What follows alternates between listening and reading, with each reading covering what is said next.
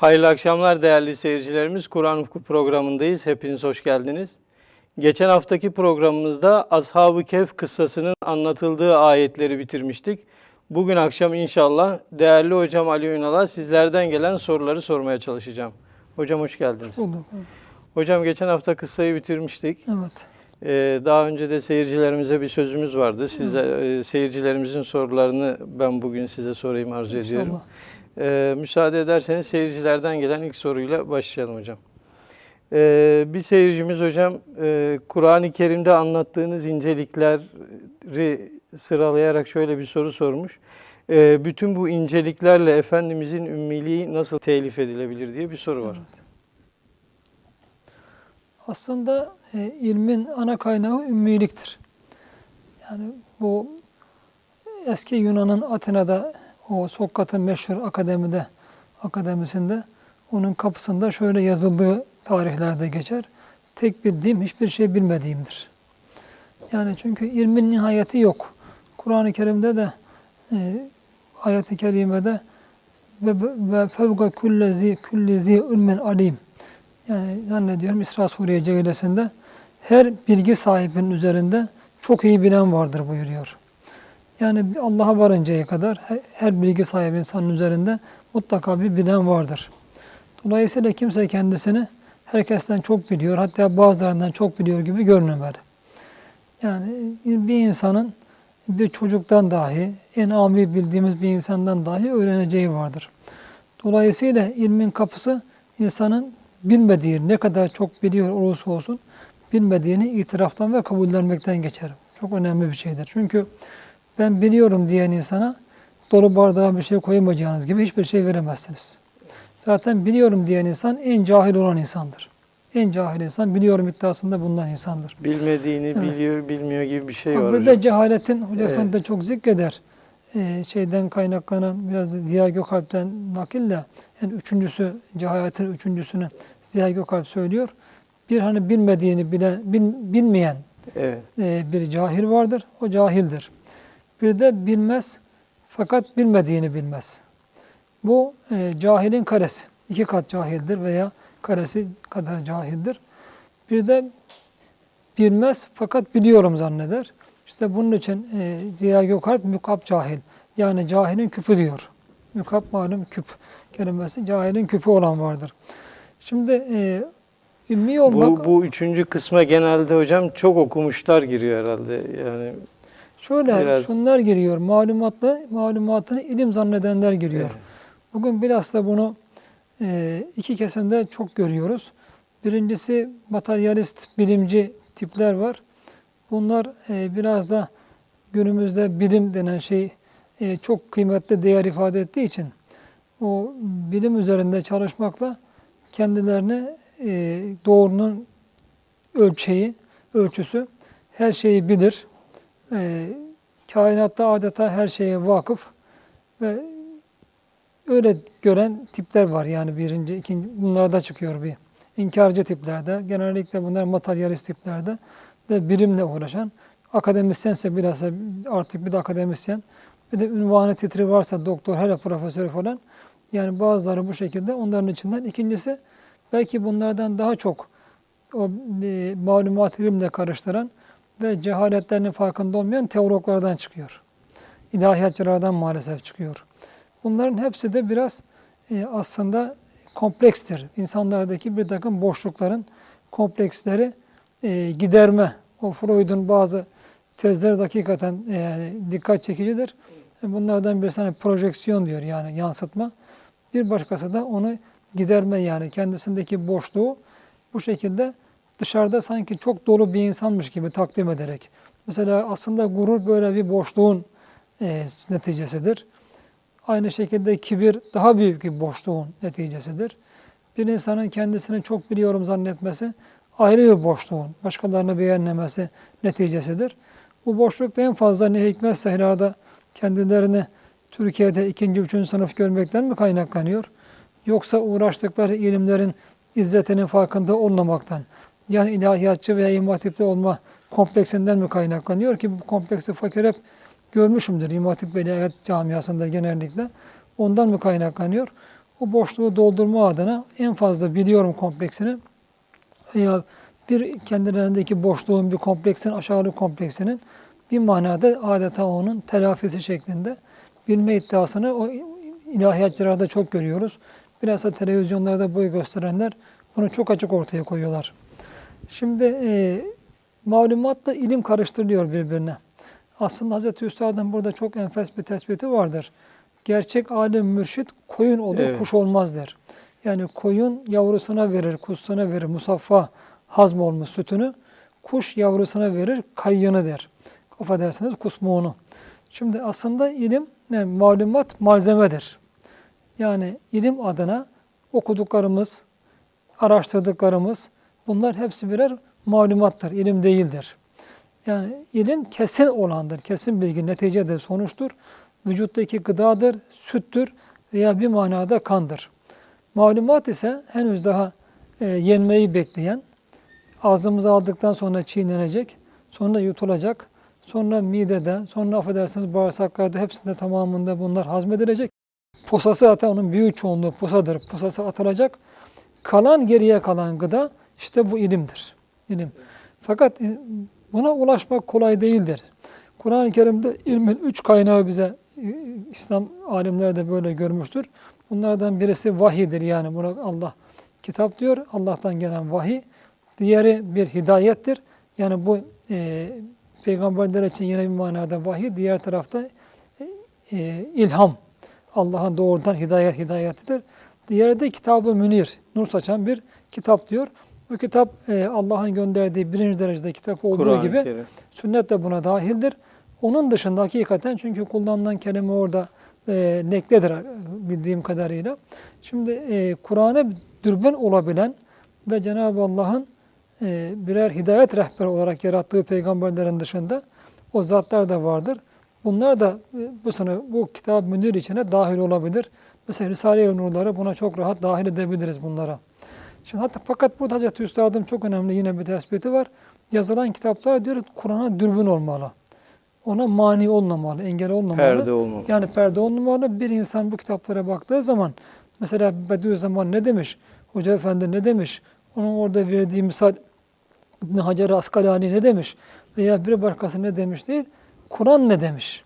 Yani bunlar kendilerini tamamen aradan çekip üstadın yaptığı gibi o yazdıkları her şey Kur'an'ı bize öğreten olmalı, gösteren olmalı. Şimdi bu kitapların dışında mesela bunlar da elde edilen tam bir ilim olmalı ki bütünüyle e, insan bu defa zaten alim kişi iddiada bulunmaz da daima ben en cahilimdir. Çünkü bir insan bir e, bilinmezin kapısını açtığında bu kainatta o kapıdan girdiğinde karşısına 10 tane başka bilinmezin kapısı çıkar. Fizikçilerin önceki asırda böyle bir iddiası vardı. Onlar şöyle, biz kainatta sır bırakmayacağız, çözülmeyecek sır bırakmayacağız. O peş peşe gelen keşiflerden gelen acayip bir kibirleri vardı onların. Fakat daha sonra atom fiziği o kibirleri yerle bir etti. O kibir yerle bir etti. Fakat e, o zaman yedi bilinmeyenden bahsediyorlardı. 19. asırda yedi bilinmeyen mesela şuur bunlardan birisi. irade bunlardan birisi. Hatta bilgi de bunlardan birisidir.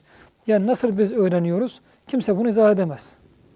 Ya öğrenme nedir? O, evet okuyoruz, araştırıyoruz, ezberliyoruz, e, muhakeme ediyoruz. Bunun gibi. Sonunda bir neticeye varıyoruz. Bunun mekanizmasını dahi biz kolay kolay çözemeyiz. Çünkü bunlar tamamıyla manevi şeyler. Evet. Bütünüyle manevi şeyler. Nur alemine Fakat ait e, şey. nur alemine ait Evet. şeyler. Zaten Hazreti Üstad da güzel söylediniz. Mesela e, bu nur için ilim arşı diyor Cenab-ı Evet. Allah'ın. Hani e, su için e, bildiğim kadarıyla hayat arşı diyor. Toprak için rahmet arşı buyuruyor. Ve e, nur için de ilim arşıdır diyor Cenab-ı Allah ilim arşı. Şimdi bunlar tamamen nurani şeyler. Fakat hala fizikçiler inkar adına, bunu inkar adına bir tarafta bilgiyi e, bizim diyor beynimizdeki bir takım kimyevi süreçlerden ibarettir. Öyleyse oradaki o kimyevi süreçleri keşfedelim. Bunlar maddi şeyler çünkü. Hepsini alalım, bir şırıngaya dolduralım. O bilgiyi insanlara şırınga edelim kafalarda. Evet. Oysa ilim Bilgisayar tamamen gibi. öğrenilen bilgisayar gibi öğrenilen insanın bir şeydir. Ruhun yaptığı bir şeydir bunun tamamen. Ve manevidir buyurduğunuz gibi nurani ve nur olan bir şeydir yani. Evet. Şimdi fizikçiler o zaman işte izah edemiyorlar maddi olarak bunu. Laboratuvara koyamıyorlar, şırıngayı alamıyorlar. Böyle iddia etseler de. İşte şuuru bilemiyoruz diyorlar. Nedir? Nasıl oluyor? Bunun gibi mesela düşünme de aslında bilemeyiz. Bakın insan düşünerek konuşmuyor. Ama aynı anda düşünüyor, aynı anda konuşuyor. Yani ıı, şöyle önce bir şöyle 10 dakika düşünüp sonra bir dakika konuşmuyoruz değil mi yani? Ne yapıyoruz? Düşünmekle konuşma aynı anda cereyan ediyor. Bunu da izah edemezler. Nasıl olduğunu izah edemezler bunun. Şimdi o kadar çok bilinmeyen var ki kainatta. Bilinenler bilinmeyenin yanı sıra belki yani bütün kainat bir derya olsa birkaç damla olur bilinen. Bir de bunun üzerinde Allah'ın ilmi var. Çok da Bütün yani. öğrendiklerinizi hocam okudu, okunan kitapları e, beyin tasnif ediyor, ayırıyor bir kütüphane gibi. İstediğinizde hemen çağırabiliyorsunuz. Ruh beyni kullanarak Evet, yapıyor. Ruh onu tamamen beyni kullanarak. Ruh da tabii kendi kendine yapmıyor. Bir de biz yani ben dediğimiz şey var. Evet. Biz. Biz dediğimiz şey nedir yani? Biz tamamen bu et, kan, kemik bunlardan mürekkep bir varlık mıyız? Yani bunlar mı yani et, kan, kanımız, kemiğimiz, etimiz bunlar mı seviyor? Bunlar mı acıyor? Bunlar mı öfkeleniyor? Yani demek ki bunları kullanan aslında ötesinde bizim gayrimaddi bir varlığımız var. İşte ben dediğimiz şey odur yani. Ben dediğimiz şey. Bu mekanizma biz ruh diyoruz. Ama idrak eden işte o ruh veya insanın benidir. Yani ben dediğimiz şey idrak eden odur. Düşünen odur. Bütün bunları yaptıran da, al muvaffak kılan da Allah'tır. Yani çok kapri, çarma, çok son derece e, alabildiğine kompleks bir mekanizma işliyor insanda. Farkında değiliz. Bilgisayarlarda bile bir harfi yazarken mesela bir A harfini yazarken oradaki bir ne kadar mekanizma işliyor. E ki bilgisayar insan kapasitesiyle karşılaştırıldığında bu defa ne ortaya çıkar? Ne ifade eder? Bunun yanı sıra bazı bir zaman bazıları da Bilgisayarlar hocam affedersiniz az önceki saydığınız kuş gibi ya hazmetmediği bir bilgiyi size sunuyor bizim aslında. sunduğumuz bilgiyi Evet, geri veriyor. Geri veriyor Bizim sadece. programımızı geri veriyor. Bazıları bir zaman iddia ediyorlardı. Fuji mantık, Fuji şey mantık diye bir şey ortaya çıkmış. İşte bilgisayarlar mı daha zeki, insanlar mı daha zeki? Bunun hakkında yazı yazıyorlardı. Ya bilgisayarın zekası ne? İnsanın yüklediği bir şey o. Programın dışına çıkamaz ki bilgisayar. Şimdi dolayısıyla e, insanda çok karmaşık bir mekanizma var yani bilemediğimiz. İşte bunları çözemedikleri için, maddi olarak izah edemedikleri için fizikçiler önceki asırda ruh diyor. Şey ruh kabul etmiyorlar zaten de şuur, irade bunun gibi yani bunları bilemiyoruz diyor. Sonra bu Einstein'ın bulduğu e, mc kare falan mıdır? Yani bir şeyler fizikçiler ben onlara çok bilmem. İşte bunu bilemiyoruz diyor. Ondan sonra belki aslında kainatın işleyişine baktıklarında daha neler görürler de yedi bilinmeyen. Fakat bir gün bunları da çıkaracağız diyorlardı ortaya. Ortaya ispatlayacağız. Fakat atom fiziği çıktı, e, mekanik fiziği bu defa yerle bir etti. Bu defa diyorlar ki şimdi fizikçiler 10 bilinmeyenimiz var. Kainat adına 10 bilinmeyenimiz var. Aslında biraz O daha da düşünseler bulunca- belki bildiğimiz 10 diyecekler. Evet. Bilmediğimiz sonsuz. Ha şimdi fakat maalesef insanda bu inden insana kâne zalûmen cehûle. İnsan çok cahil, çok zalimdir diyor Kur'an-ı Kerim'de. İnsan hakikaten çok zalim ve çok cahil. Dolayısıyla yani kendi o ufacık bilgisini adeta kainatın bilgisine denk tutar gibi böyle bir iddiaya girebiliyor. Dini konuda da böyle. Şimdi işte ümmiyet demek yani soruya gelirsek Evet. Aslında ümmi olmak demek, ümmi ol- olmak demek insanın kendisindeki bütün bilme iddialarını, aynı zamanda bir makam iddialarını, bütün bunları bir tarafa bırakıp kendisini Allah karşısında, Allah'ın ilmi, iradesi, kudreti karşısında bir hiç olarak görmek demektir. Ümmiyet budur. Yani zihni, kalbi, diğer fakültelere bütün insanın mesela e, bizim tasavvuf ehli, sufiler insanı kainatın bir özü olarak görüyorlar ki gerçekten de böyledir. Yani insan kainatın bir küçültülmüş nüshasıdır. Nüshasıdır. Şimdi bu nüshada kainatta ne varsa hepsi de vardır. Mesela bizim maddi varlığımız, biyolojik varlığımız bu maddi alemlerin tamamen bir nüshasıdır. Bunun ötesindeki zihni varlığımız e, gökler alemlerinden, ulvi alemlerden, gökler ale- alemlerden yedi kat gök denir mesela. Bunların bir bizdeki yansımasıdır. Bir de tamamıyla manevi olan, tamamıyla manevi olan yani kalp, ruh, hafi, ahva, sır gibi alemler de vardır ki bunlar da bütünüyle gayrimaddi alemlerin. Mesela kalp için Allah'ın arşı denmiştir. Arşının bizdeki yansımasıdır kalp. Hatta Üstadın burada çok güzel yani üzerinde durulması gereken ama bir şeyi vardı tespiti. Mesela mülk ve melekut. Yani şehadet alemleri var, mülk diyoruz. Bir de bunun ötesinde maddi olmayan alemler var. Melekut alemleri dediğimiz. Yani yeryüzünde diyor ismi evvel açısından diyor. Mesela ismi evvel noktasında işte tam ben onu e, şey değil aklımda da kalmıyor hangisi hangisi. Mesela bu alem-i şehadet adına ismi evvel e, açısından diyor ve ismi evvel daha ziyade şeye bakar. E, önceki mesela kader kadere bakar. Cenab-ı Allah'ın işte bunu Hazreti Üstad teorik kader yani e, ve bir de Daha pratik çıkmamış. o, o şekilde ifade ediyor. Yani nazari kader diyor, bir de ameli kader yani teorik ve pratik kader. De mesela ağaçların e, çekirdeklerinde, tohumlarında bütün bir e, ağacın programı vardır ve hayatı vardır. Yani o ba- bakımdan her ağaç kendi meyvesini, kendi dalını, kendi şeyini verir yani. Tamam, çiçeğini, kendi yaprağını verir. Şimdi demek ki o tohumda veya çekirdekte ağacın tamamı oraya tam bir Program e, halinde program yazılı. halinde e, yazılmış ve ondan program sadece bir manevi program değil yani. Ağaçta ne varsa oraya sıkıştırılmış. Kök de var onda, gövde de var, çiçek de var, meyve de var, yaprak da var. O toprak üzerine çıkarak o çekirdekte olanı alemi zahir alemde veya Cenab-ı Allah'ın bir zahir isminin bir tecelli tecellisi olarak ortaya koyuyor. El evvel ismi melekuta bakar. İşte evvel noktasında diyor mesela evvel ismi noktasında melekut noktasında arş diyor zarftır, kalp mazruftur. Onun içindekidir. Fakat ahir ismi noktasında veya e, zahir ismi noktasında e, el evvel el ahir el batın el zahir. El evvel el batın el zahirle el e, ahir isimleri birbirine zaten bakar. Zahir ismi noktasında Cenab-ı Allah veya ahir ismi noktasında bu defa şehadet alemine baktığı için burada diyor kalp zaraftır, e, şey ise arş ise mazruftur. Mazruf. Adeta kalp arşı kuşatıyor bizde. Şimdi dolayısıyla Cenab-ı Hakk'ın da matbahı kalp hocam. kalp, nazarıdır. evet, zaten. matbaa arşı nazarı. matbaa Evet. nazarıdır. O bakımdan hani bir kalp kırma Cenab-ı Allah arş titrer denir yani. E şimdi e, zihni alemler işte mesela zihnimizde çok fakülteler var bizim. Mesela Hazreti Üstad buna lemaat ifade eder. Hani bir ilmin e, geçmesi gereken imbikler, süzülmesi gereken imbikler Evet. vardır ilmin. Mesela işte bunlardan birisi önce tasavvur gelir diyor. Hayal gelir. Sonra tasavvur gelir. Sonra teakkul gelir. Tefekkür gelir. Muhakeme gelir. Sonra izan gelir. Tasdik gelir. itikat gelir. Yani işte şimdi bunların her birinin bir hükmü vardır diyor. Hayalde kalırsa bir şey safsata da var. Tasavvurda kalırsa bu defa yine işte taassup da var.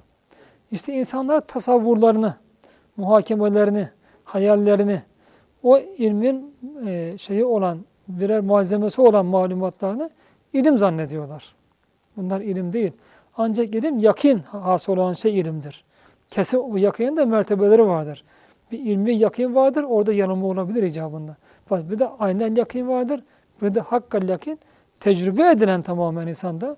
Bu defa o işte bugün de zaten modern birimler bu manada bunu deney aynı şeyi Evet. kullanıyorlar. Deney adı altında kullanıyorlar. İşte insan ümmi olmakla yani bütün esas gerçek ilme karşı e, bir davetiye çıkarmış olur.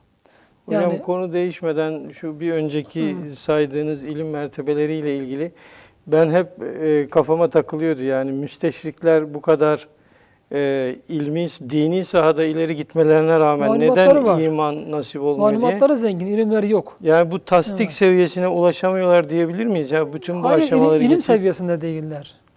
İlim seviyesinde değiller. Yani malumat zengin malumatları var. Yani bunlar okuyorlar, ezberliyorlar. Fakat onları hazmetmiyorlar. Yani dinin özüne vakıf değillerdir. Dini en iyi bilen bilir dediğimiz icabında en çok malumat sahibi müsteşrikler bir ibadet eden bir ami mümin kadar dini anlamaz. Çünkü Kant'ın da yakın. Evet, tabii, Kant'ın da bu konuda hani e, aklı ikiye ayırır yani. Bu bunlardan birisi teorik akıl, pratik akıl diye ameli akıl. Yani teorik akılla Allah kavranmaz. Teorik akılla din kavranmaz. Teorik akılla maneviyat kavranmaz. Çünkü dinin nasıl kainatın maddi alemin temelinde mana vardır esas. Din, din de tamamen manevi olan bir şeydir. Şeriatın kaidelerini ezberleyebilirsiniz. Kurallarını ezberleyebilirsiniz. Kur'an'ı ezberler, ma mealini ezberleyebilirsiniz. Hadisleri ezberleyebilirsiniz. Fakat bu dini bilmek manasına gelmez.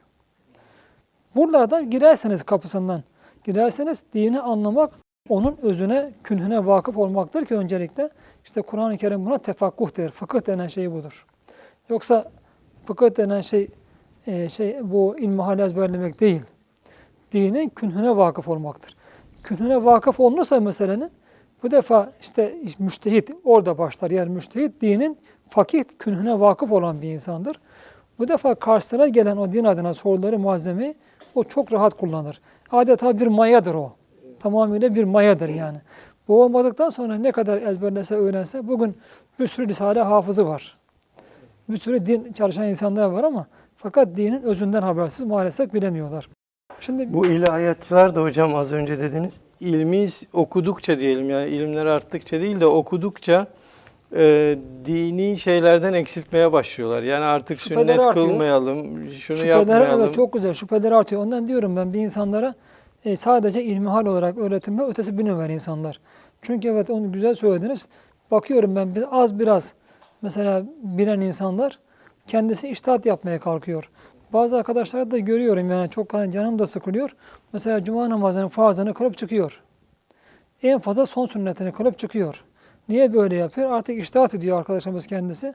Bugünün Türkiye'sinde zuhra ahire ve son o vaktin sünnete ihtiyaç yoktur diyor. Cuma kılınabilir. Evet. Müştehit hepsi yani Allah muhafaza. E başkalarının da böyle ilahiyatçıların da bazı iştihatları var. Bu şekilde iştihat yapıyorlar. Yahu cuma namazının e, bir eda şartları vardır. Bir de sıhhat şartları vardır. Sıhhat şartları konusunda ulema bin sene önce şüpheye düşmüş. Bin sene önce müteahhirin uleması şüpheye düşmüş. Şu andaki şartlarda hakikaten içinde yaşadığımız ortam demişler, İslami bir diyar mıdır? Çünkü cuma Bin namazı sene diyor, önce. evet cuma namazı diyor bir İslam diyarında kılınır. İslam'ın tamamen hakim olduğu Darül İslam denilen bir yerde kılınır diyor. E bunda şüpheye düşmüş. Öğle namazda gitmesin diye zuhra ayrı kılalım, gitmiş olmasın diye ve son onun son sünnetine yerine de vakti sünneti diye kılalım. Bu şekilde bir e, fetva ortaya çıkmış. Kavil ortaya çıkmış. Koskoca bir mezhep imamları bunu bu şekilde Hanefiler de mesela bunu kabul etmiş. E sen bugünün Türkiye'si ve İslam dünyasının herhangi bir ülkesi bin sene öncesinin diyelim bir Selçuklu Türkiye'sinde İslam dünyasından veya diğerlerinden daha mı İslami İslam adına?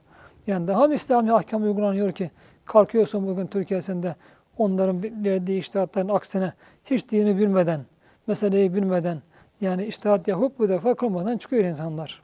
Bu şekilde. Maalesef işte az bir şey öğrenince bu defa dinden eksiltmeye başlıyor. Ne diyor? Ben peygamberden diyor daha mı diyor e, takva mut- muttakıyım. Peygamber diyor işte ikindi namazın sünnetini e, yastı namazın sünnetini çoğu zaman kılmazdı diyor. Ben ondan daha mı diyor muttakıyım diyor yani. E ben de kılmasam olur. Ya niye öyle düşünüyorsun ya? Ben takvaya ondan daha çok muhtacım. Evet. Elbette ben peygamberden daha muttaki değilim.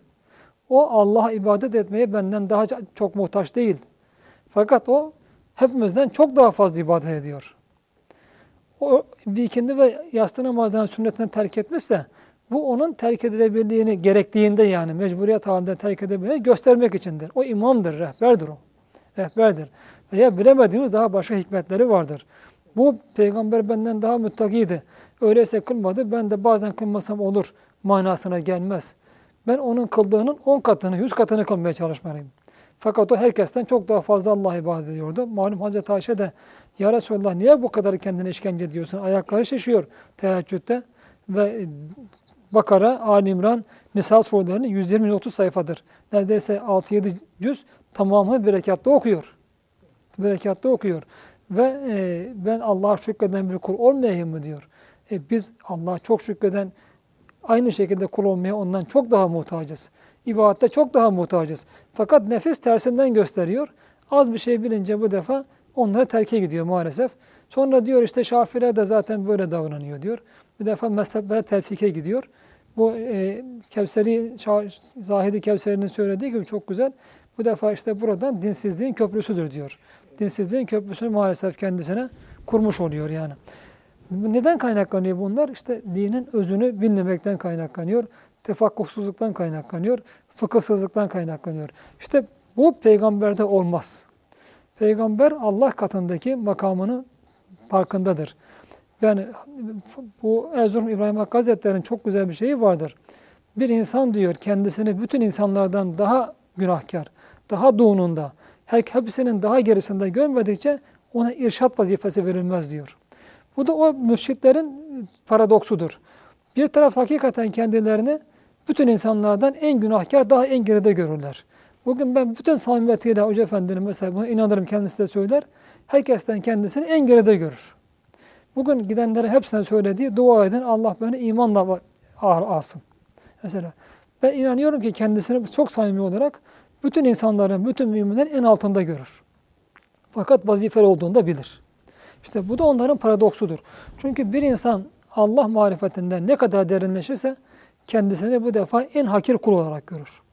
İşte peygamber bu noktada kendisini en iyi tanıyan insandır. Yani ve, ve Allah karşısında hiçbir yere oturtmaz kendisini. Hiçbir yere oturtmaz. İcabında belki en muhtaç olarak görür. Ümmi ve bütün kalbini, bütün zihnini Allah'a açar. Ve Cenab-ı Allah da onun o kendisini tamamen sıfırlaması karşısında, o şeffafiyeti karşısında bu defa vahyini ona gönderir.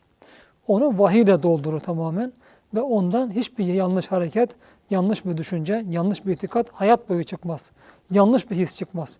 Çünkü onu yönlendiren tamamıyla e, vahidir, başka hiçbir şey değildir. Aynı zamanda hocam e, zekası da dehaların çok üstünde. Feraset var zaten, Feraset. fetaneti var. Evet. Yani peygamberi fetanet var. O ayrı yapısı. Yani o Allah'ın verdiği kapasite ayrı. Fakat bütün bu kapasiteye rağmen, her şeye rağmen o yine hiçbir iddiada bulunmaz. Peygamber olduğunu bilir. Biz Efendimiz de buyuruyor. Yarın diyor işte e, ilk diriltilen ben olacağım. E, La fahr. Fah, övülme yok. Şu diyor ben olacağım. La fahr. Övülme yok. Peygamber insanların en mütevazisidir. En insanların en büyük Peygamber Efendimiz sallallahu aleyhi ve sellem bütün insanların en mütevazisidir. Yani Bu da vazifeli olmanın bir gereği dediniz. şey yani, Yani hem peygamber öyle için hem olmasa, arkadan öyle gelenler için. olmasa o mütevazide tevazuya mani nedir? Gurur ve kibirdir. E, Zerre kadar onda bir gurur ve kibirden eser olsa zaten peygamberlik verilmez. Evet. Hocam aradan sonra diğer Tamam. sorularla devam edelim. Değerli seyircilerimiz az sonra tekrar birlikteyiz.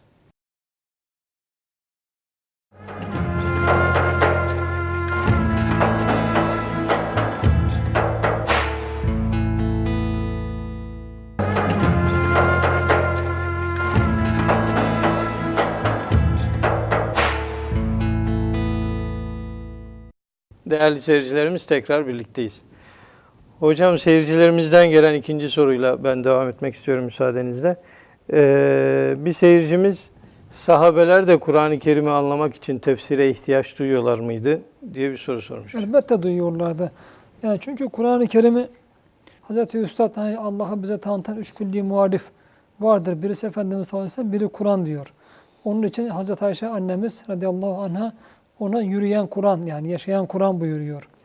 Belki hak- hakikaten Efendimiz dışında zaten herkes bir manada Kur'an'ın tefsirine muhtaçtır. Evet. Yani Peygamber Efendimizin kapasitesi diğer peygamberlerle dahi ölçülmez. Ki mesela sahabeyle ölçüsün, ölçülebilsin. Şimdi öyleyse Efendimizin dışındaki o noktada yine kesin bir şey diyemeyeceğim. Yani onun dışında belki Efendimiz de hani Kur'an'ı bilmesi Allahu Alem en son ayet indikten sonra belki tamamına vukufiyeti olmuş olabilir. Yine de bu konuda e, hani bir şey- ne söylesem mesuliyet getirir. Orada e, sükut etmek lazım. Fakat sahabe-i kiramdan her biri, hiçbirisi diyelim, hiçbirisi sahabenin Kur'an'ın tamamına vakıf olmuştur denemez. Vukufiyeti vardır denemez. Çünkü Kur'an'la an, beraber anılacak sadece Efendimiz sallallahu aleyhi ve sellem'dir. Sadece odur.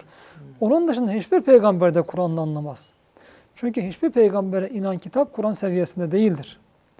Yani Hz. İbrahim Aleyhisselam dahi gelse Efendimiz de sahabe olsaydı o kapasitesiyle, Hz. Musa Aleyhisselam gelse Efendimiz'e sahabe olsaydı kapasitesiyle, Hz. İsa ve Nuh Aleyhisselam gelse kapasitesi olsaydı yine onlar Kur'an'ın tamamını bilmeye, ona vukufiyet ve ıttıra sahibi olamazlardı.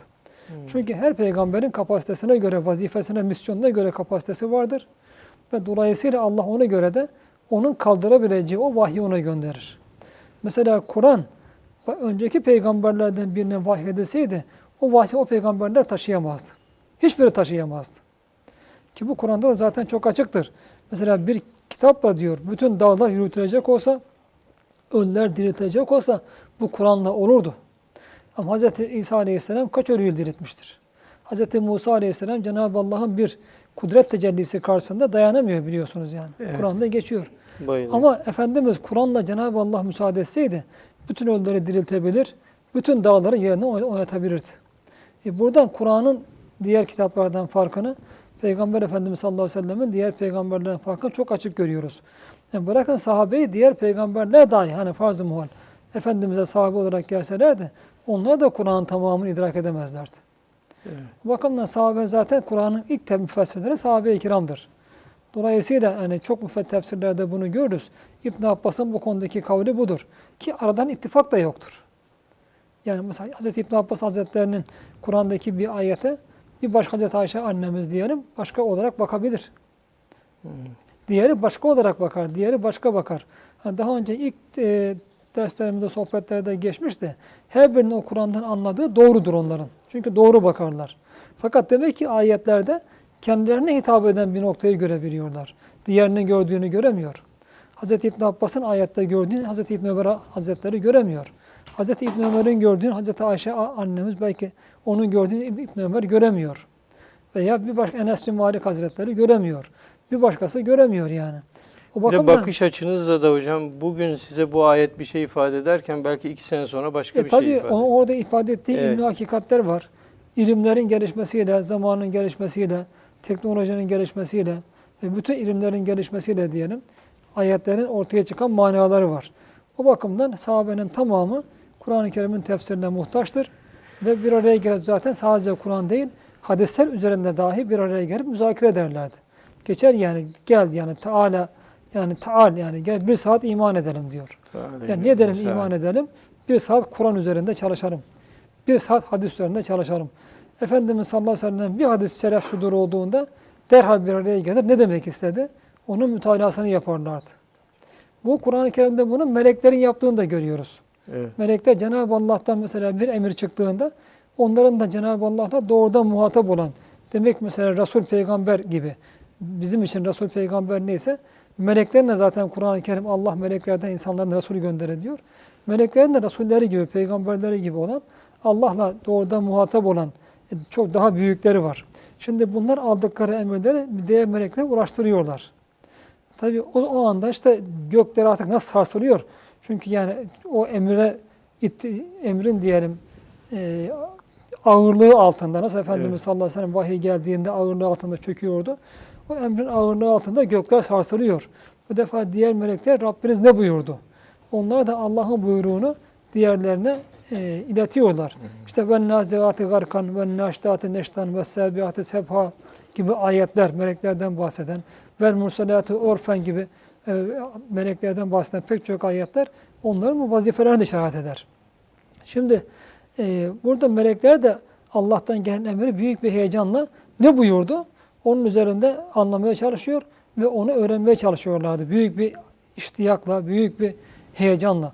Aynı şekilde sahabe-i kiram Efendimiz sallallahu aleyhi ve sellem'den bir şey şerefsiz durulduğunda hemen bir araya gelip müzakere mütalaa ediyorlardı.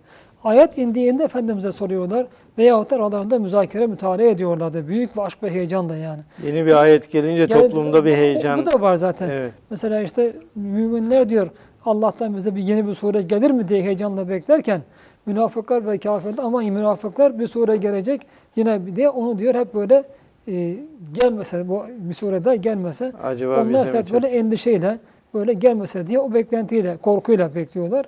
Müminler ise hemen bir sure iner Evet. mi? Bir ayet daha iner mi? Bunda bu konuda Kur'an-ı Kerim'de ayetler var yani. Bu, bu manada ayetler var Kur'an-ı Kerim'de. Dolayısıyla sahabe-i kiram da çok büyük bir aşk ve iştiyakla hem hadis ve hem ayet-i kerimeyi bekler.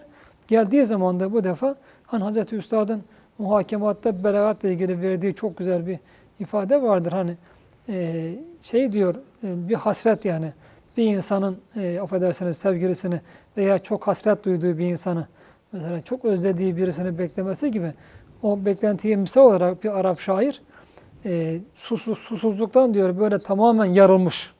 Dudakları çatlamış bir yeryüzünü. Yani yeri böyle susuzluktan çatlamış yerin o Nisan yağmurunu emmesi gibi diyor. Nisan yağmurunu emmesi gibi. O e, suluktan çatlamış yer biraz da çölde bunlar bunu daha iyi görürler. Nasıl yağmuru bekler, nasıl böyle emer. Hakikaten emerken de ses çıkarır o. Evet. O emerken de ses çıkarır, bir özlem ifade eder. Sahabe-i kiram da böyle bekliyordu şeyi.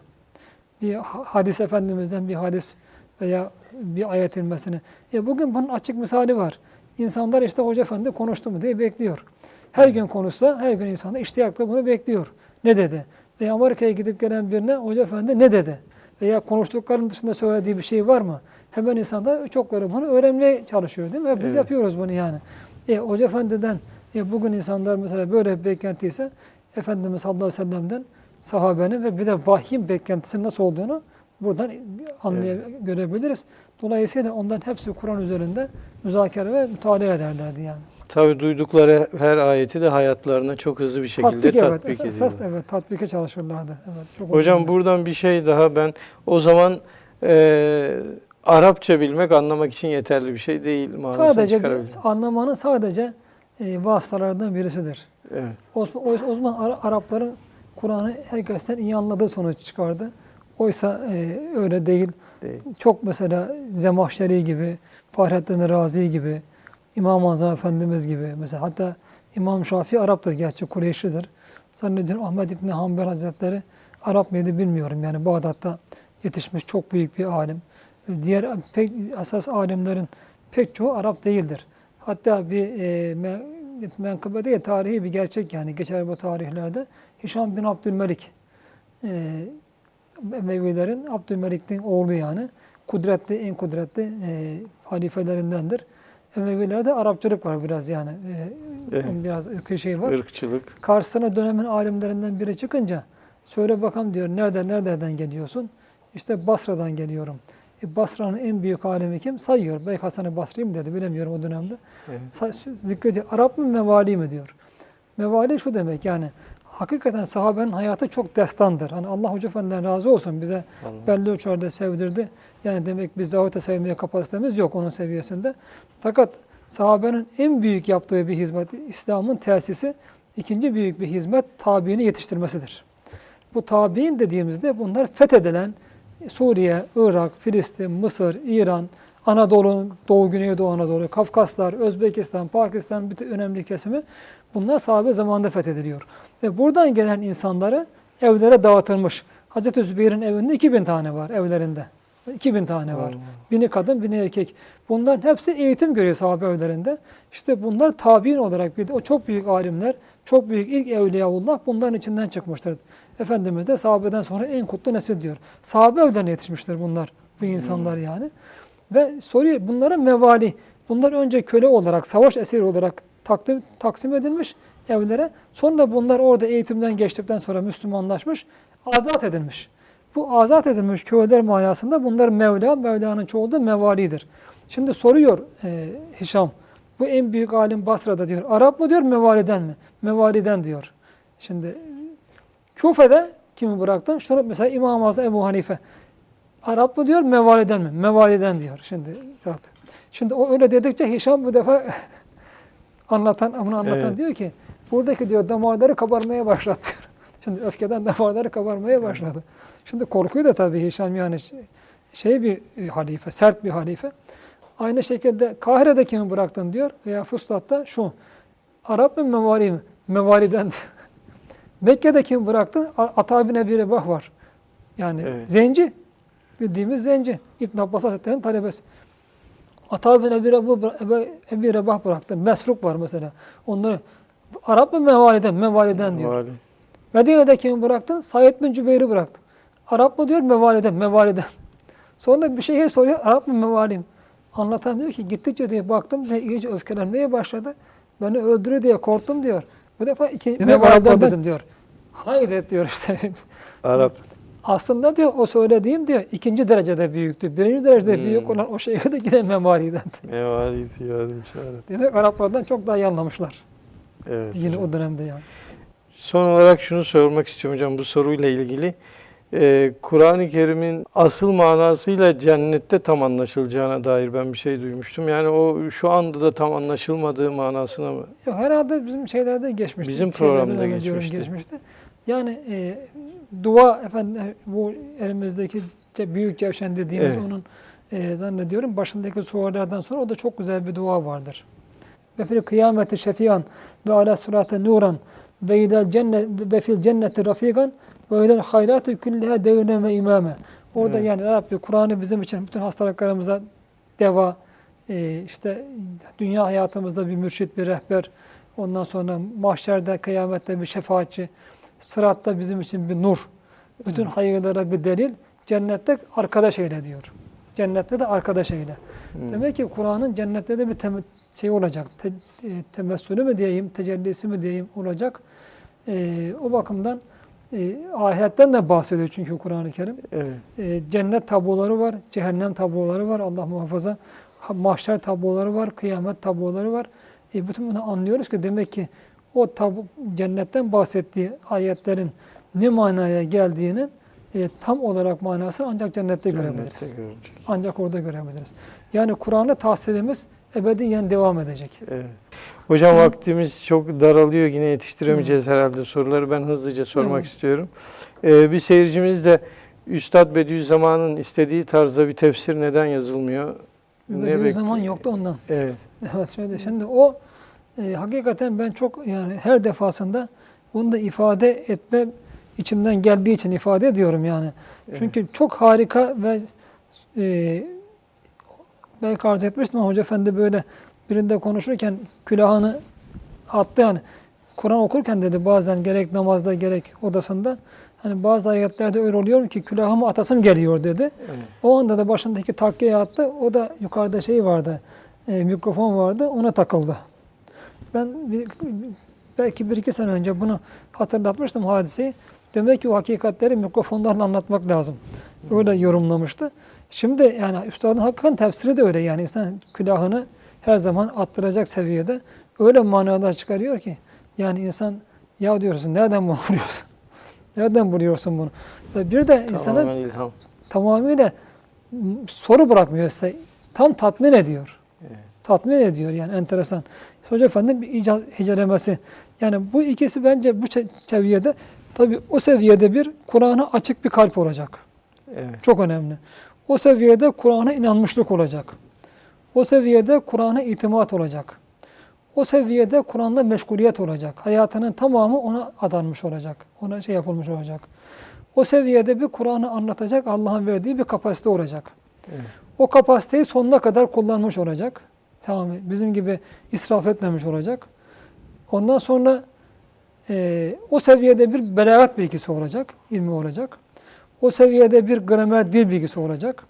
O seviyede bir işte mağam falan derler ben bilmiyorum o alet bilgisi 12 tane Evet. onlardan olacak. E, Hazreti Üstad gibi olacak. Hazreti Üstad gibi bir tefsir, tefsir yazılabilsin yani. En azından o seviyede Hoca Efendi'nin bir icah hicreme seviyesinde olmasa bile ya bir araya geldiğinde insanlar belki takliden olsun onun bir birkaç doğun altında bir şey yapılabilir. Ama şu anda da ben e, yani e, hepimiz vicdanımızda kendimizi tartalım. Yani e, Kur'an'a karşı çok ciddi manada bir açlık hissedildiğini çok zannetmiyorum. Evet. Yani kimse için suizan olmasın. Herkes kendi vicdanında tarsın. E, nasıl günde üç defa acıktığımız zaman hem de bir de sevdiğimiz yemek varsa o yemeğe koşuyorsak aynı şekilde e, günde ne kadar Kur'an-ı Kerim'e o açlıkla müracaat ediyoruz veya ayda haftada herkes burada bunun cevabını verebilir. E, bu yoksa o ihtiyaç Kur'an'a duyulan ihtiyaç yoksa arz ettiğim hatta bir insan Bediüzzaman seviyesinde belagat da bilse Evet. dil de bilse, Arapça da bilse, gramer de bilse, mana ilimlerine de hakim olsa seviyesinde ama Kur'an'a ihtiyacı duymuyorsa Kur'an kendini açmaz. Evet. Bir de hocam o her ilimden mütehassıs insanların bir araya gelip yazması Üstad. öyle bir Ama heyet. hepsinin, hepsinin de başında işte Kur'an'ı insanların her an yani Hazreti Üstad niye tekrarlar izah ederken Kur'an'da niye tekrarlar var? Bazı şeyler vardır ki mesela hayatımızda hava. Evet. Hava cıva diye geçeriz ama vücudumuz 30-40 defa teneffüs ediyor dakikada. Her teneffüste kanımız temizleniyor. Her teneffüste yani. Oksijen alıyoruz, Evet. karbondioksit veriyoruz. Şimdi demek ki dakikada 30-40 defa havaya ihtiyacımız var. Biz işte çok zalim, cahil insanlar olduğumuz için, insan olarak olduğumuz için yaratıklar ne yapıyoruz bu defa? İşte havacı var diyoruz. Ya senin hava hayatımız için birinci derecede kıymetli bir şey. Birinci derecede. E şimdi biz havaya duyduğumuz ihtiyaç ölçüsünde Kur'an'a ihtiyaç duymamız lazım. Ha nasıl diyor? İkinci derecede ne? Suya ihtiyacımız var. Evet. E, günde birkaç defa yemeğe ihtiyacımız var. Şimdi bunun gibi Kur'an-ı Kerim'de diyor öyle ihtiyaçlarımız vardır ki Allah gibi, hü gibi, la ilahe illallah gibi. Bunlara diyor mesela Cene- nasıl Efendimiz e, imanınızı la ilahe illallah tecdid edin devamlı. Evet. E şimdi demek ki ruhumuzun buna belki dakikada bir, birkaç defa hüye, la ilahe illallah, Allah'a ihtiyacımız var. E şimdi bunu Kur'an'dan alacağız bu ihtiyaçlarımızı. Onunla gidereceğiz yani. E Kur'an'a böyle bir ihtiyaç duymuyorsak, yediğimiz yemeğe duyduğumuz ihtiyaç iştiyak kadar, içtiğimiz suya iştiyak kadar, aynı şekilde e, ne bileyim yani, başka hayatta ihtiyaç duyduğumuz şeylere duyduğumuz ihtiyaç ve iştiyak kadar Kur'an'ı anlamaya, onunla amel etmeye öyle bir ihtiyacımız, iştiyakımız yoksa e, bütün ilimleri de bilsek Kur'an yine bizi aşmaz. Bize kendisini aşmaz. Ona olan eğilmemiz, ona olan ortaya koyduğumuz ihtiyaç, iştiyak ölçüsünde Kur'an bizi açar kendisi. Kapatıyor yani o Kapatır, zaman evet. kendisini. Kapatır evet. Hocam bir soru da aslında işlediğimiz konularla ilgili değil ama herhalde bu konuda çok e, polemik de yapıldığı için seyircimiz sormuş. E, sizin mealinizdeki Abese suresine farklı bir mana verdiğinizi Evet. soruyor ve neden bu Şimdi doğru buna mu? farklı manaya Evet. tek ben vermedim yani. Buna Evet. İslam tarihi az da olsa aynı manayı verenler olmuş. Hoca Efendi'nin de aynı düşüncede olduğunu sonsuzlara baktığımızda Evet. görürüz yani. Şimdi e, bunun fakir ben ilk şeyde polemik olmasın diye e, niye böyle mana verdim açıklamadım. Fakat mahalin sonraki baskılarında bunu niye mana verildiğini arz etmeye çalıştım. O zannediyorum mesela bununla ilgili rivayetler var da rivayetler bizi bağlayacak sıhhatte değil. Yani bir. Hmm. İkinci olarak rivayetlerde telbis yani karıştırma olmuş olabilir. Şimdi bu şöyle mesela bugün bazı bizim çok hoca efendiye hizmete çok aşık, hakikaten derecesine aşık insanlar var. Mesela bunlardan birisi ben zikredebilirim. Ahmet Kara Hoca mesela öyledir. Yani insanlara tutup hani herkes ben hoca efendiyi seviyorum. Herkes de benim gibi sevsin ister. Evet. O konuda çok ihlaslıdır. Mesela bazısı kıskanabilir. Hani hoca efendi en çok beni sevsin ama ben mesela Ahmet Kara Hoca'da beraber de çalıştık birkaç yıl. Böyle bir şey görmedim.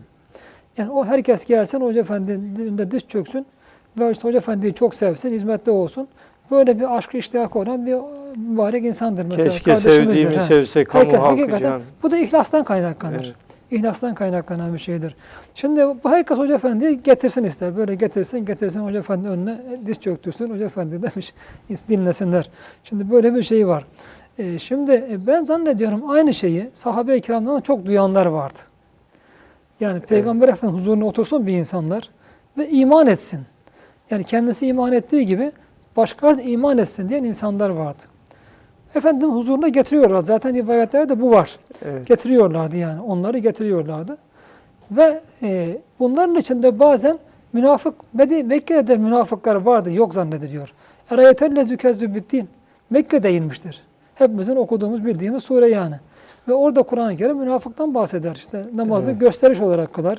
E, insanlara diyor in- infaktan hoşlanmaz, men eder hatta bundan. Mümin görünen münafıklar da vardı. Bunlar kanaat azanem bu münafık ve Efendimizin beklentisine var. Kendisini mümin bilmesini istiyor. O bazı diğer sahabenin yaptığı gibi yanına getirip bazı onlara da bir arada Efendimizin huzurunda bulunuyor. Adeta işte Efendimiz onlara da getirmiş gibi görüntü vermeye çalışanlar var. Evet. Çalışanlar var. Burada bir karıştırma olmuş. Orada o anda Ümmü Mektum bunlar Efendimiz huzurunda otururken o Kureyş'in ileri gelenleri Ümmü Mektum, Ümmü Mektum gelince burada e, yüzünü ekşiten Efendimizin olması mümkün değildir. Niye mümkün değil? Çünkü bakın daha Kur'an'da ikinci inen sure. İkinci İkka'dan sonra gelen Nun suresidir. der. Kalem suresi Nun'la başlar. Ve e, şey Nun ve kalem ma yesturun. Orada Cenab-ı Allah ve inneke ala hulukun azim diyor Efendimiz. Yani bize daha ilk inen ayetlerinde Efendimizin nasıl bir lekesiz ve azametli yani son derece görkemli, nasıl müthiş muazzam bir ahlak üzere olduğunu beyan buyuruyor. Ve bu ahlakın ve Efendimizin peygamber risaletinin en önemli göstergelerinden, gereklerinden birisi de Kur'an-ı Kerim'de o kadar Hz. Nuh'la alakalı hemen geleceğiz mesela işte Evet. Kehf suresinde hemen arkasından mesela e, surede bıraktığımız yerde Kur'an-ı Kerim çok açık beyan buyuruyor mesela. E, Emir olarak Vasbir nefseke me'allezine yed'une rabbehum ve ve aşiyyi turune vecehu yani bazı zinetel hayatı dünya yani buradaki müfessirler yani bir takım Kureyş'in ileri gelenlerinin sanadi de Kureyş'tedir. Bunlar dine yarın hizmet eder. Hatta böyle bir düşünceyle bile yani onlar iman etsin gibi. O bakımdan yani bunlara daha fazla e, şey gösterip, ihtimam gösterip fakat sabah akşam Rabbilerini zikreden, tesbih eden o müminleri ihmal etme. Onlarla sürekli beraber olmaya kendini alıştır. Sabret diyor Efendimiz'e yani. Nefsini ona tamamen alıştır. Bunun gibi emirler vardır yani. Ve Hz. Nuh Aleyhisselam'a Cenab-ı Allah yine buyuruyor. Ey Nuh diyorlar. Yani Kur'an-ı Kerim'de buyurduğuna göre. Ey Nuh diyorlar. Yani sana inananlar bizim Badiye rey erazürüne. Yani kafası çöl. Bugün hani bizim cemaatteki arkadaşlara denmiyor mu yani? Bunlar işte dene eder de fakat anlamaz bir şey, düşünmez bunlar falan. Çok kal suçluyor bunu yani. Abiler bilir derler. Yanlış anlayarak bu konuda bir yazı da çıkmıştı. Biliyorum yani yıllar önce bir cevap vermiştim. Verme ihtiyacı hissetmiştim ona da ona da yani. Bizim bugün cemaatte, hizmette İmam-ı Evet. Azamlara değil yani e, Ebu Zer gibi, Ammar bin Yasir gibi aldığı her emri, her yapılması gerekeni yerine getirecek aksiyon ve ihlas insanlarına ihtiyacımız var. Bazen bu ihtiyaç ol- olur yani. Zamanı gelince de İmam-ı Azamlara ihtiyaç olur, büyük alimlere ihtiyaç olur. Şimdi Hz. Nuh'un da ilk im- iman edenleri böyle görüyor diğerleri. Bunlar diyor kafası çöl insanlar yani. Bir de ayak takımımız. Her peygamber ilk inananların çoğu bunlardan olmuştur. Gençler, köleler, horlananlar, işçiler, çiftçiler, daha ilk inananlar bunlar olmuştur yani. O çok kodamanlar iman etmemiştir. Şimdi dolayısıyla e, bunları diyor yanından sav, ondan sonra biz seninle görüşelim. Ben diyor onlara şey değilim, kefil değilim. Sonra onlar Allah'a iman etmiş, iman etmiş insanlar. Ben diyor senin için onları yanından kovamam Hazreti Nuh. Efendimiz nasıl kovar? Sonra Hazreti İbn, İbn, İbn Mektum Hazretlerine niye öyle yapsın? Sonra ayet zaten çok abese ve tevelle en cehulame. Yüzünü ekşitti ve geri döndü diyor. Bir ama geldi diye. Allah için bakın geri döndü. Tevella böyle dönmek demektir. Evet. Böyle dönmek demektir. Ama bir insandan böyle döndür mü? Hiç mi düşünmüyoruz? Görmüyor ki zaten benim dönmemi. Evet. Yani ona karşı insan yüzüne dönerek bir tepki vermek yani bu ne manaya gelir? Var mantığı var mı ya? Karşımıza ama gelmiş soru soruyor. Ona karşı böyle yüz dönmek zaten görmüyor ki beni. Yüzünüzü ekşitseniz Evet. de görmüyor, dönseniz Yoksa de görmüyor. de görmüyor, şey de Evet. görmüyor yani. E, orada demek ki tevella orada onun geldiğinden rahatsız olup o yanına oturan bir insan arkasını dönüyor ona. Hmm. Yanına oturduğu insan münafık orada Efendimiz huzurunda mümin görünmeye çalışıyor. Oturup diye onu tiksin ah, haşa yani bir ama onu küçümsediği için geri dönüyor. Efendimiz de. Sonra Kur'an-ı Kerim'e baktım. Lütfen bakılsın yani. Kur'an-ı Kerim'e baktım. Abese fiili kullandığı yerlere baksınlar. Abu Sen Kamtarira mesela yarın cehenneme girenden alacakları yüz hali.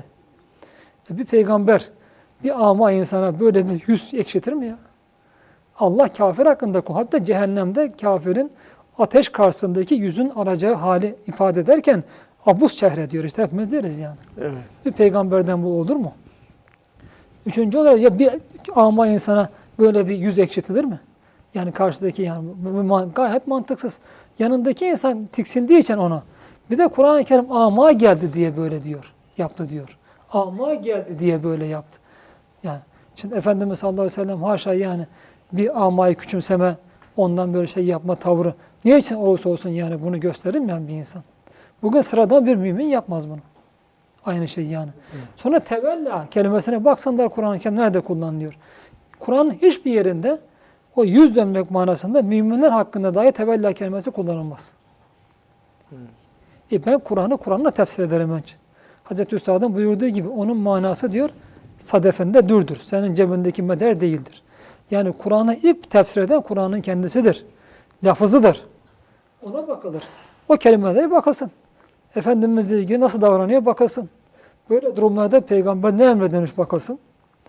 Pe- Peygamberlerin yaptıkları hep bütün davranışlar peygamberi tablosuna bakılmazsa yanıltır. Peygamber tablosuna bu davranışlara bakılsın. Ve sonra o kullanılan kelimeler hakikaten bırakın mümin bir peygamber efendimizi mümin hakkında dahi nerede kullanılıyor, hangi manada bakılsın. Mesela bunun kullanıldığından kelimelerden birisi de tevella kelimesinin o manada Abdullah bin Übey bin Selül'dür. Veya diğer münafıklardır. Münafık. Yani hiçbir yerde Kur'an-ı Kerim'in tevella kelimesi münafıklar hakkındadır genellikle manada. Mümin için yok. Mümin hakkı, müminler hakkında dahi kullanılmaz. Baksana Kur'an-ı Kerim elimizde Evet. bugün Konkordan şey var. Ee, o Kur'an-ı Mucem-i kelimeleri mucem var. Baksınlar mucem abi. E, fakir o manayı verirken baktım ben bunlara. Abeste Evet. kelime, abus kelimesinden gelen kökleri kullanıldığı yerlere baktım. Tevella kelimesinin mana kullanıldığı manada baktım. Bırak peygamber hakkında. Hiçbir şey hakkında, mümin hakkında dahi kullanılmıyor. Sonra çok ağır bir hitap. O hitaplar çok ağır. Önce Cenab-ı karşısına alıyor Allah. Sonra ondan yüz çevirerek gıyabında konuşuyor ki daha da ağır, daha da ağır yani. Yani bir, bir, bir peygambere Cenab-ı Allah'ın değil, müminler hakkında dahi mesela Uhud'da yapılan bir hata var. Değişik bir hata var. Böyle bir itap müminler hakkında dahi Kur'an-ı Kerim'de yok.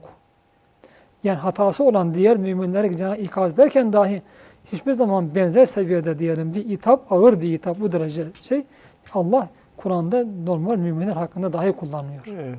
Yani dolayısıyla burada haşa Efendimiz'e orada onu yapmak bence bir iftira olur.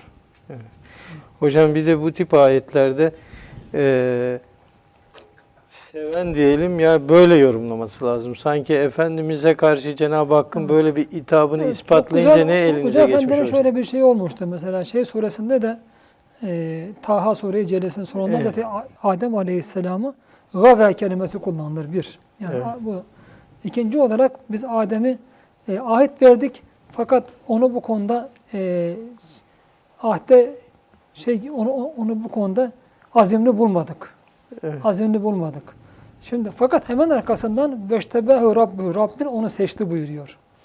Hoca Efendi birinde çok güzel dedi ki buradaki de azimli bulmadık kelimesi nehye karşı azimli bulmadık ve Allah'ın vaadine karşı e, azimli bulmadık manasını anlamaz dedi yani.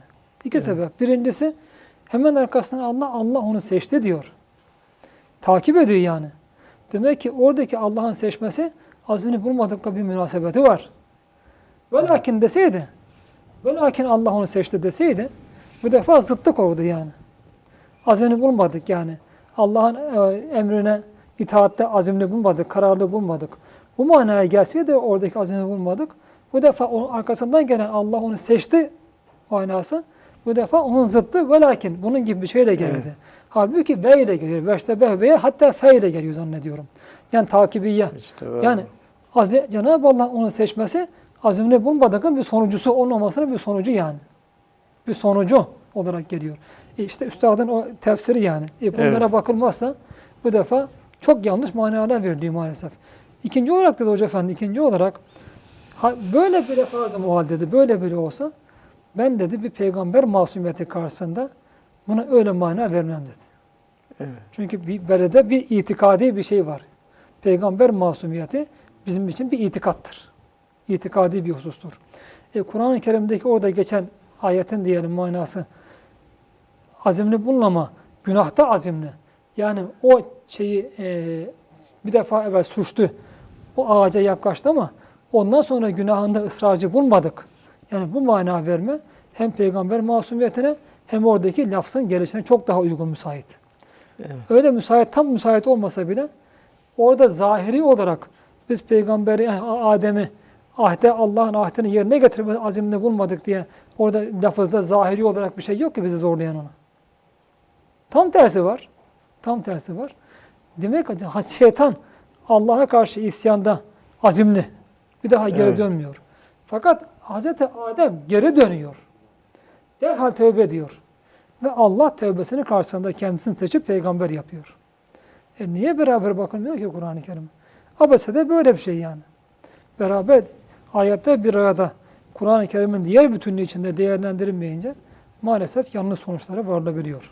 Evet hocam. Hocam burada konuyla ilgili değil vakti de çok açtık ama diğer peygamberlerin ümmetleri peygamberlerini bizim de peygamberimiz onlar e, yücelttikçe yüceltmeye uğraşıyorlar. Hatta işte yanlışa varıp uluhiyet isnat edenler var. Allah'ın oğlu diyenler var.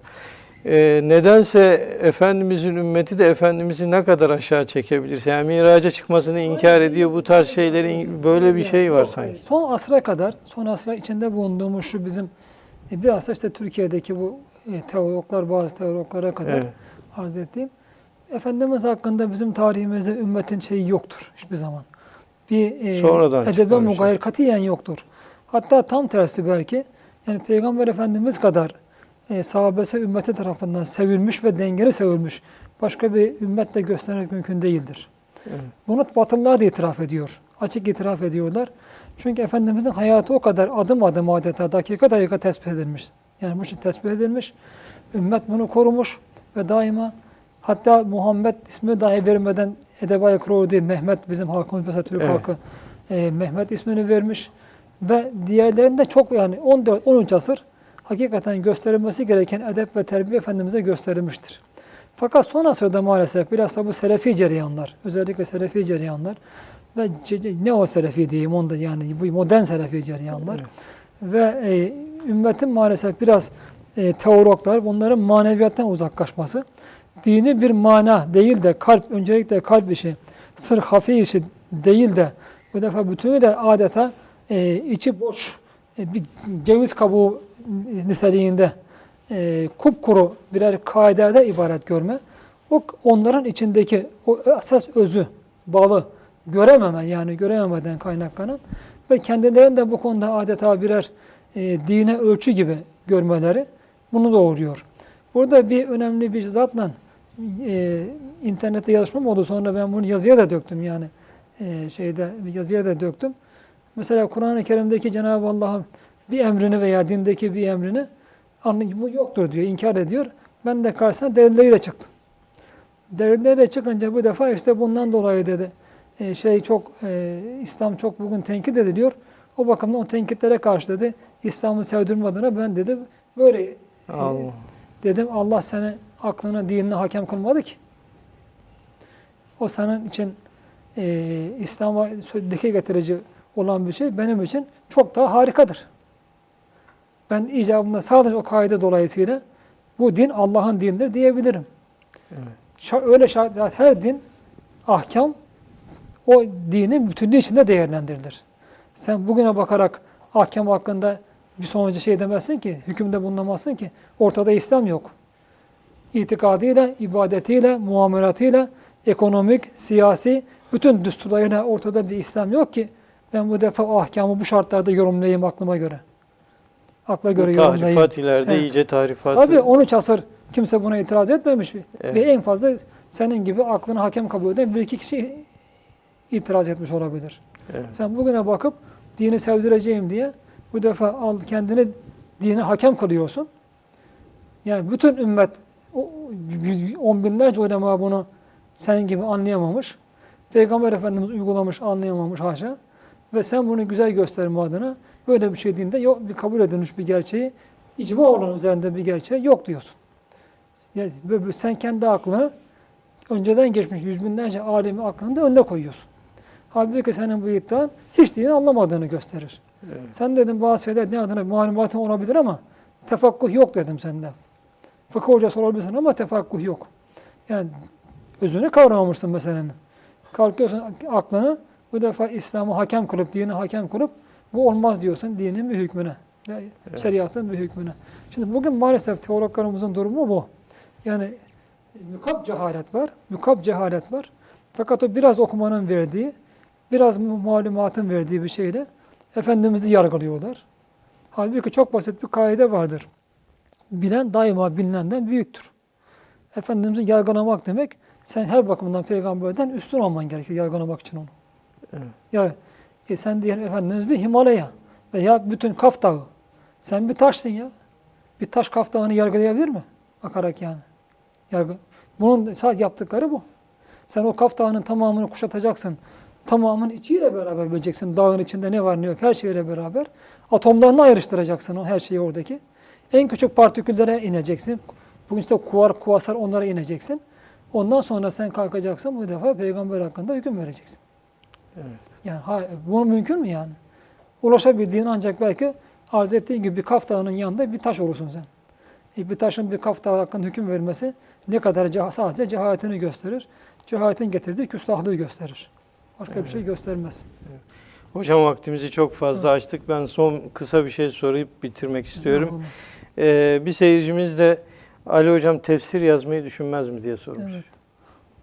Şu anda belki haşa bunlar çok yani ben müfessir değilim. Bazı insanlar bugün hani çok affedersiniz şeyin olmadığı yerde Abdurrahman Çelebi olur derler. Hani bir söz vardır.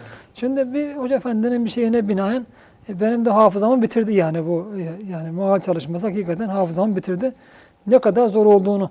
Yani belki önce şey- yani şu anda yapmaya çalıştığımız gibi bir heyet halinde yalnız bir Evet. heyet halinde 10 sene 15 sene tefsir yaptıktan sonra bundan bir maaş süzmek lazım.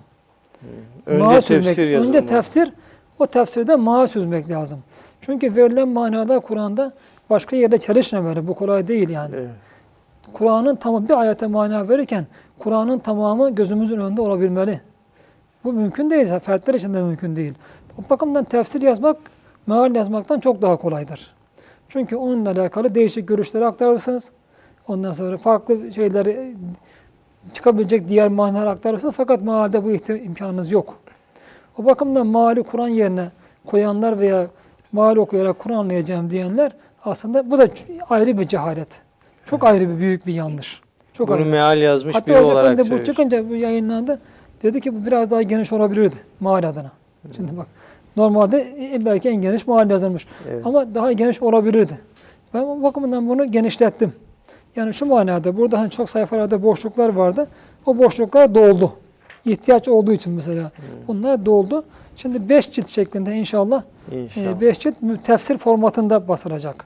Tefsir, böyle de basılacak da tefsir formatında basılacak. Yani Cenab-ı Allah nasip ederse arzu ederim. Yani yalnız değil. Yani yalnız olarak değil de mesela 5-10 arkadaş bir araya gelsek. Çünkü yani okumuş, tefsir okumuş profesör arkadaşlarımız var samimi.